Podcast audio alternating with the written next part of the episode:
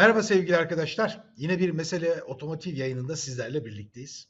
Bugün otomotiv sektörüne dair sizlerden gelen birkaç soruya yanıt bulmaya çalışacağız. Bu konuda arkadaşlarımızın Mesele Ekonomik kanalında yapmış olduğu ankette bize yol gösterecek. İsterseniz öncelikle anket sorumuza ve verilen yanıtlara bir göz atalım. Arkasından da konularımızı teker teker incelemeye çalışalım. Sorumuz şuymuş. Arkadaşlar size şunu sormuşlar. TOK araba almayı düşünüyor musunuz? TOK yani Türkiye'nin otomobil girişim grubunun markasının ismi biliyorsunuz. Bunlarla ilgili sizden binlerce yine yorum ve yüzlerce yorum gelmiş ve beğeni gelmiş, e, oy gelmiş. Şimdi bu oyların dağılımına bakıyorum. Evet düşünürüm diyenlerin oranı yüzde 24. Hayır düşünmem diyenler yüzde 37. En yüksek rakam burası. Henüz karar veremedim diyenlerin oranı yüzde 9. Asıl ilginç olanı seri üretim olacağına inanmıyorum diyenlerin oranı ise yüzde otuz. Yani neredeyse üçte biri bu aracın seri üretileceğine inanmıyor. Peki gelelim şimdi konuya. Niye bu noktadayız? Neden böyle söyleniyor? Ee, çok yerli midir, değil midir? İsterseniz biraz buradan bahsedelim. Hemen şöyle bakalım. Arkadaşlar şuradan ben de rakamıma bakayım. Ee, TOK yerli midir? Yerlidir. Bana soruyorsanız evet yerlidir. Neden yerlidir? Otomotiv sektörü artık milliyet açısından çok farklı bir kavramda. Yani dünyada baktığınız zaman her ülke, her marka her ülkede üretiliyor. Her ülkede satılıyor. Burada ana kritik eşik şudur. Fikri mülkiyet hakları kime ait diye bakarsınız.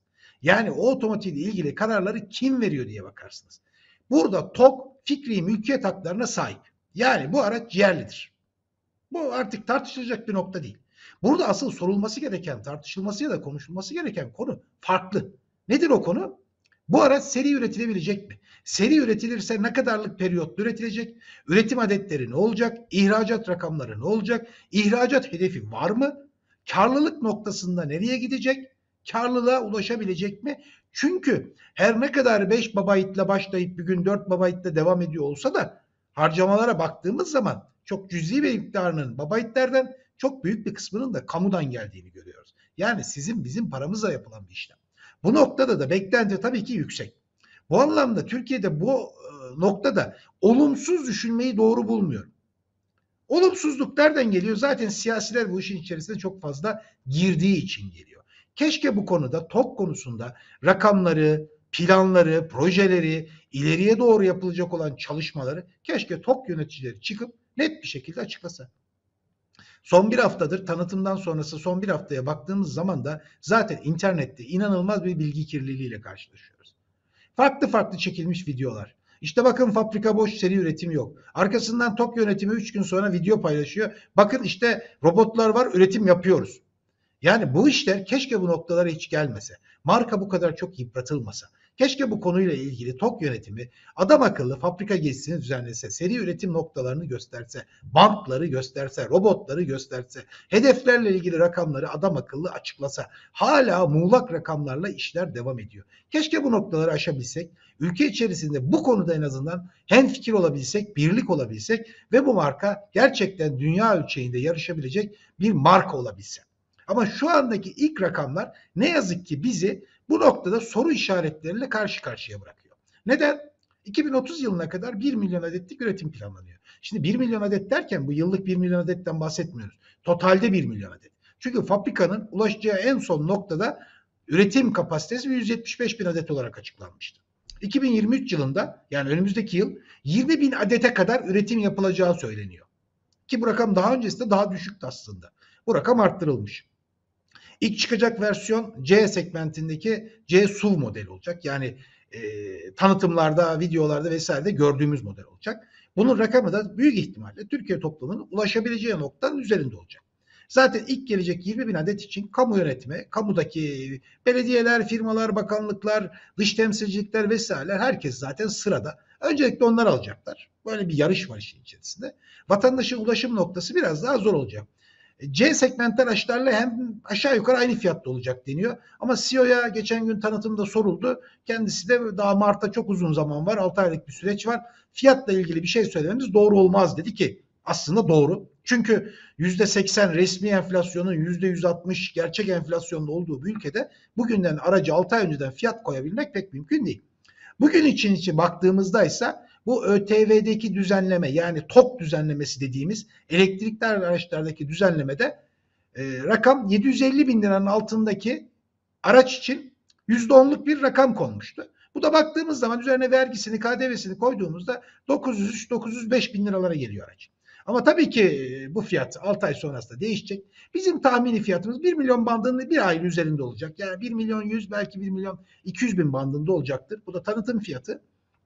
Ama bizim toplum için ulaşılabilirliğin üzerinde. Çünkü bugün piyasada satılan araçlara baktığımız zaman ağırlıklı olarak B ve C alt segmentte araçlar satılıyor. Fiyat bantları yaklaşık 500-600 bin bandında ki TOK için geçen rakam çok daha yukarıda ve elektrikli olması tabii ki ayrı bir e, bizim ülkemizde en azından şimdilik satış için sıkıntılı. Çünkü ilk 10 aylık dönemde yani 2022 yılı ilk 10 aylık döneminde baktığımızda 4900 kadar elektrikli araç satılmış. Zaten tamamı %100 e, ithal araç. Bu bağlamda büyük markalar da artık piyasaya girmeye başladılar. Satış rakamları bu noktada. Hep birlikte oturup göreceğiz. TOK o noktaya gider mi bu noktaya gider mi? İnşallah başarılı olur. Başarılı olmasını da hepimiz temenni ediyoruz. TOK'la ilgili bir noktayı daha açıklamak gerekiyor. İlk yerli otomobil dendi ama TOK ilk yerli otomobiliz değil arkadaşlar. İlk yerli otomobiliz devrim. Çünkü devrim otomobille TOK'un şu andaki kulvarı aynı. Her ikisi de henüz siyasi üretime geçmedi. Devrim zaten yapamamış ve bitmişti. Arkasından asıl Türkiye'nin yerli otomobili olarak e, söyleyebileceğimiz aracımız Anadolu arkadaşlar. 19 Aralık 1966 yılında seri üretime başlayan Anadolu. Anadolu bugün yollarımızda hala bakın 1984 üretimi bitti. Üzerinden yaklaşık e, 40 yıl geçmiş üretimin bitişinden neredeyse piyasada 45 bin adeti hala yollarımızda geziyor. O anlamda ilk üretim yapılan araç Anadolu'dur. İhraç etmiştir. Hatta 11 ülkeden de ihracat talebi gelmiştir. O günün rakamlarıyla yanılmıyorsam 1 milyar dolarlık bir ihracat isteği gelmiştir ama hem üretim kapasitesinin yetersizliği, üretimin yapılamamış olması hem de o zamanki ufuk olayı bu ihracatı yeteri kadar değerlendirmemizin önüne geçmiş. Zamanla da halk arasında yapılan işte kaportasını inekler yiyor. İşte şöyleydi böyleydi gibi sözlerle de aracın üretimi 1984 yılında bitti. Ondan sonra da bir daha üretilmedi. İnşallah TOG aynı kaderi paylaşmaz. TOG'un başarılı olmasını hepimiz canı gönülden diliyoruz. Canı gönülden de istiyoruz. Bunun altını çizmekte fayda görüyorum. Diğer konuya gelince e, sizlerden gelen e, soru ki sizlerden ricamız da şu hem anketlerde hem de yayınlanacak videonun altında bir sonraki konuyla ilgili de sorular sorarsanız, yorumlar yaparsanız o yorumlarla ilgili sorularınızı bizler de değerlendiririz ve onlarla ilgili de yanıt bulmaya çalışırız. Yeni videoların konularını da belki o noktada bağlarız diye düşünüyoruz. Ee, sizden ayrıyeten e, kanalımıza gelen önemli sorulardan bir tanesi de şu. Seçim öncesi düşük faizli krediler gelecek mi? Fiyatları bunu nasıl etkilenir? Araba almak için doğru zaman denmiş ki herhalde en çok merak edilen konu da bu. Çünkü TOK meselesi zaten herkes tarafından konuşulmuştu. Biz yine de üzerinden bir geçmek istedik. Seçim öncesi düşük faizli krediler gelir mi? Evet, büyük ihtimalle gelecek. Çünkü hükümet şu anda seçimle ilgili bütün kartlarla oynuyor arkadaşlar. Sayın Cumhurbaşkanı'nın EYT konusundaki bundan önceki yorumlarını gayet iyi hatırlıyorsunuz. Kesinlikle karşıydı. Hatta e, bu can bu bedende oldukça asla olmayacak diyordu ama bugün bakıyoruz EYT'nin yılbaşından sonra çıkacağını görüyoruz. Demek ki iktidar bütün adımları atmaya açık. Yani elindeki bütün kozları oynayacak. Bu kredi de zaten en önemli kozlardan bir tanesi. Çünkü kredi olmadığı takdirde ticaret duruyor. Borçla döndürüyoruz her şeyi. Hele hele uygun faizli krediyi alabilirsek her şeyi alıyoruz arkadaşlar. Alamayacağımız hiçbir şey yok.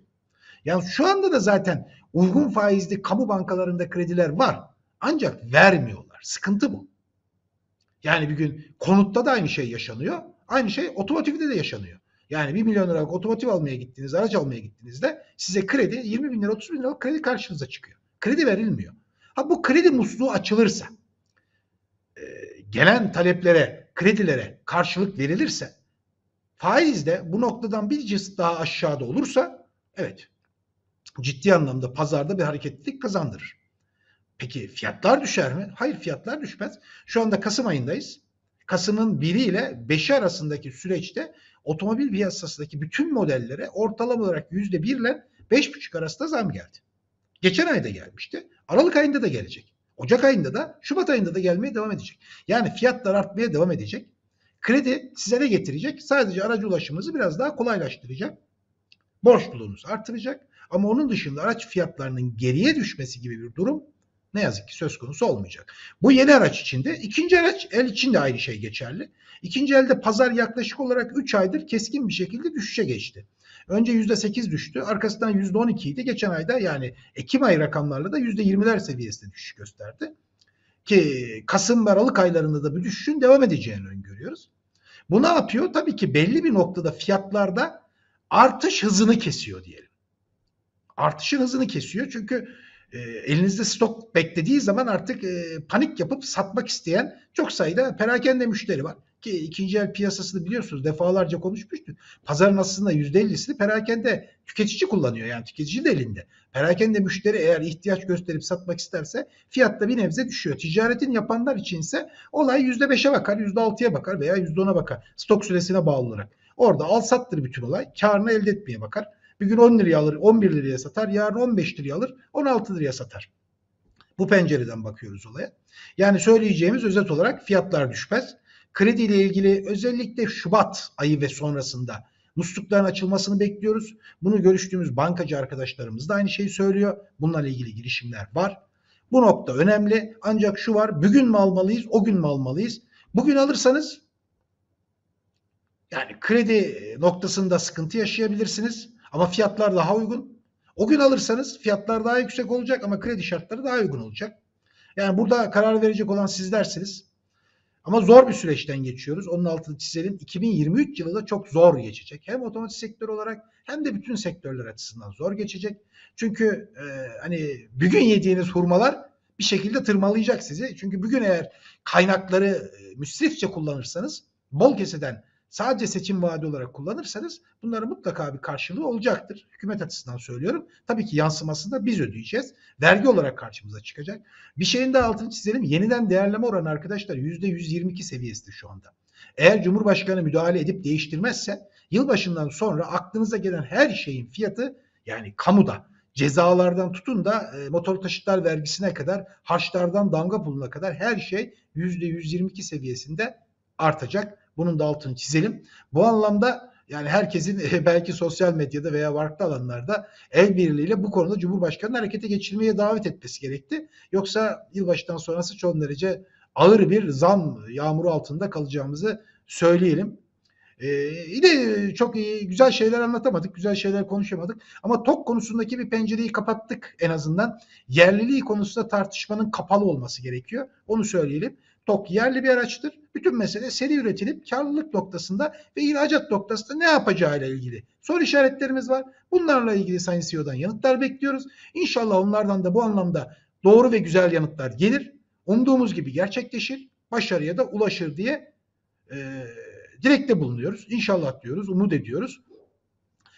Bir yayının daha sonuna geldik. Hepinize dinlediğiniz, izlediğiniz yorumlarınız ve katılımınız için çok teşekkür ederim.